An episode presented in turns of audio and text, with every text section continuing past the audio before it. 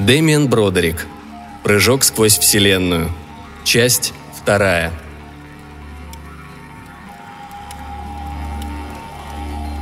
Камера, в которой очнулась Ся Шан Юн, оказалась сырой, вонючей, практически лишенной света, и узница в ужасе решила, что здесь наверняка живут крысы. Разумеется, это было невозможно. Будущее не таково. Вы это знаете, и я тоже знаю. А люди, живущие в будущем, знают это гораздо лучше нас.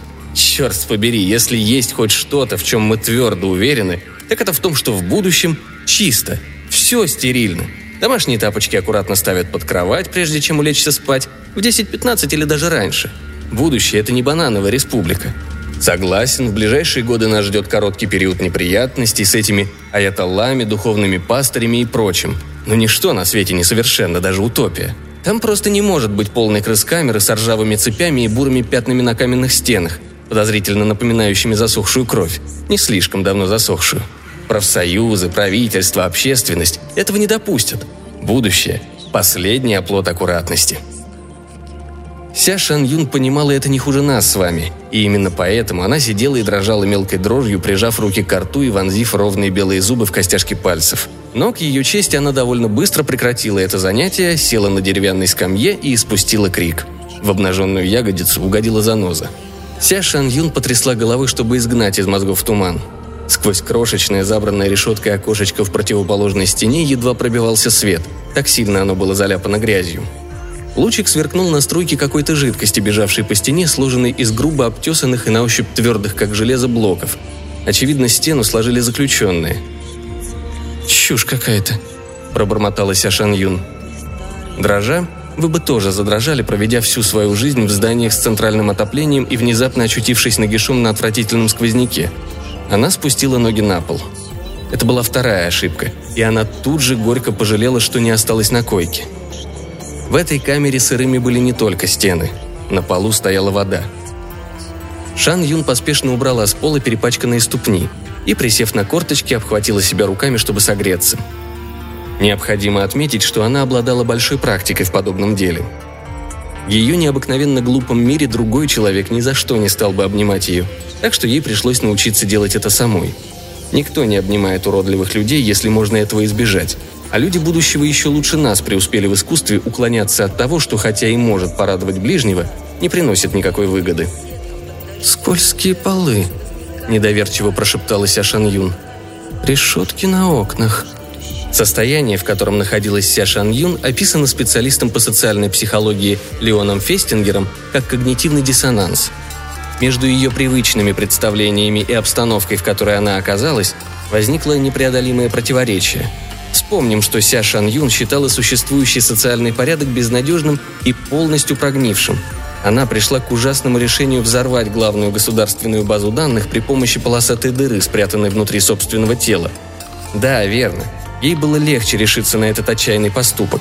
Ее физическое тело не представляло для нее абсолютно никакой ценности – если люди обнимают вас, когда вы грустите, если они считают вас милым, то вы начинаете заботиться о своей красоте и здоровье, и вам это нравится.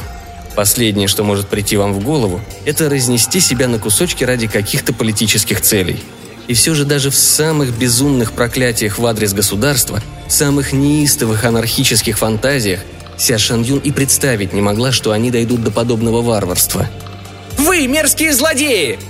Внезапно завопила она во весь голос, спрыгнув с койки на покрытый липкой дрянью пол и бессмысленно молотя по равнодушной каменной стене. «Выпустите меня отсюда!» Короткие черные волоски на шее Ся Шан Юн встали дыбом и попытались было спастись бегством, но из-за корней это оказалось невозможным.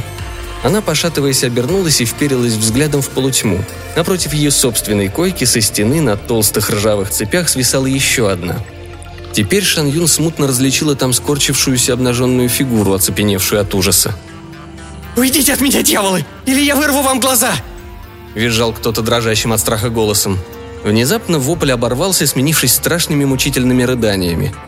«Делайте со мной все, что хотите, но оставьте в покое мой мозг, свиньи, палачи!» Шан Юн удивилась и испугалась.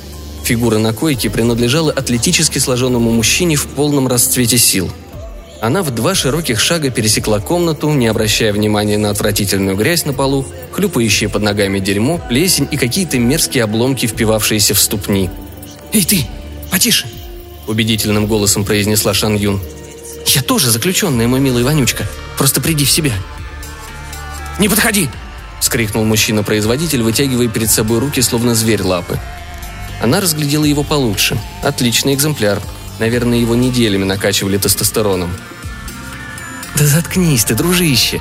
Успокаивающе обратилась она к собрату по несчастью, пытаясь приблизиться осторожно, как опытный библиотекарь к фанату-читателю, просрочившему возврат книги. Прошлепав по неописуемой гадости, Ся присела на скрипучую, качающуюся койку и ласково обняла человека за плечи. Мелькнули лапы, и она почувствовала, как ее царапнули по лицу. К счастью, ногти у незнакомца оказались короткими и тупыми, но все равно он едва не вырвал шанлевый глаз. Она рывком отбросила его дергающуюся ладонь. Одной рукой схватила оба тонких запястья, а другой яростно тряхнула его за плечо. «Слушай меня, псих, собери мозги в кучу. Я не доктор и не шпион государства, и, по-моему, мы оба угодили в одну заваруху». «Звучит мило», — всхлипнул тупица. Она терпеливо продолжала. «Меня зовут Ся Шан Юн. Я здесь потому, что пыталась рвануть банк данных с помощью полосатой дыры. Это должно заткнуть его. А ты за что сидишь?» «Сама знаешь ты, лживая свинья», – промычал он. Разумеется, это был отвратительный мелкий обыватель. 50 лет назад с помощью излучения, направленного со спутника, были решены все мировые проблемы. Воздействие на ДНК превратило людей в таких вот приятных, ответственных перед обществом, агрессивно миролюбивых, не склонных к конкуренции типов, никогда не забывающих дарить цветы в День матери. Но Ся Шан Юн показалось, что она уловила в его мещанском лице некое суровое изящество, а подобное по описанным выше причинам встречалось редко – он уставился на Шаньюн заплаканными глазами, в которых, однако, еще теплилась какая-то крошечная искра человеческого достоинства. Ся Шаньюн от этого зрелища необычайно воспряла духом. До сих пор круг ее общения был весьма ограничен. «Нет, я не знаю твоего имени», – терпеливо внушала она ему. «И считаю, что мы не сможем поладить, если ты скрываешь от меня даже такую малость». Жалкий мужчина-производитель не ответил. «Ну хорошо, кто ты по знаку зодиака?» Он по-прежнему явно считал, что она лжет. «Ты и твои прихвостни уже прочесали мой мозг. Зачем вы со мной теперь играете? Вы что, просто садисты? Кончайте со мной и будьте прокляты. Превратите меня в зомби. Вырвите мне мозги, бросьте в мясорубку. Можете выжечь мне лобные доли. Очистить кору, как луковицу. Разрушить мой... Эй, да успокойся же ты, наконец. Искрошите мою ретикулярную активирующую систему. Распутайте мою подкорку. Ну, давайте, давайте. А затем отпустите меня, по крайней мере. Я уберусь из этого проклятого места. Он снова разродился душераздирающими рыданиями, сотрясающими все его тело. В этих рыданиях чувствовалась горечь от новообретенной смелости взглянуть в лицо древним страхом. Отвага, подавившая трусость в глубине его примитивной психики. Борьба первобытных инстинктов со сравнительно недавно внедренными и непроверенными временем утилитарными общественными ценностями – борьба добра со злом и приятного с неприятным. Несколько минут Ся Шан Юн провела, вытирая слезы, которыми он орошал ее довольно обширную грудь. Но, к сожалению, даже самым искренним эмоциональным порывом, стремлению к открытости и доверию приходит конец. Вполне естественно, что в мозгу Ся Шан Юн начала формироваться параноидальная мысль. А вдруг этот красавец-мужчина, обвиняющий ее в шпионаже, сам шпион, а его примитивный страх – какой-то тщательно продуманный блеф, имеющий целью смягчить ее, сломить ее оборону, заставить проговориться, выдать имена, места жительства, адреса электронной почты, интернет-сайты и прочие координаты ее сообщников, которых у нее все равно не было. Озвучить это нехорошее предположение ей не удалось. Внезапно в глаза узникам ударил ослепительный свет, который, казалось, обжег мозги. Послышалось шипение. Донесся запах озона. Вся стена, Голубой камень, засохшая кровь, ржавые цепи, грязь, слизь, сукровицы и все прочее со скрипом поползла вверх к затянутому паутиной потолку.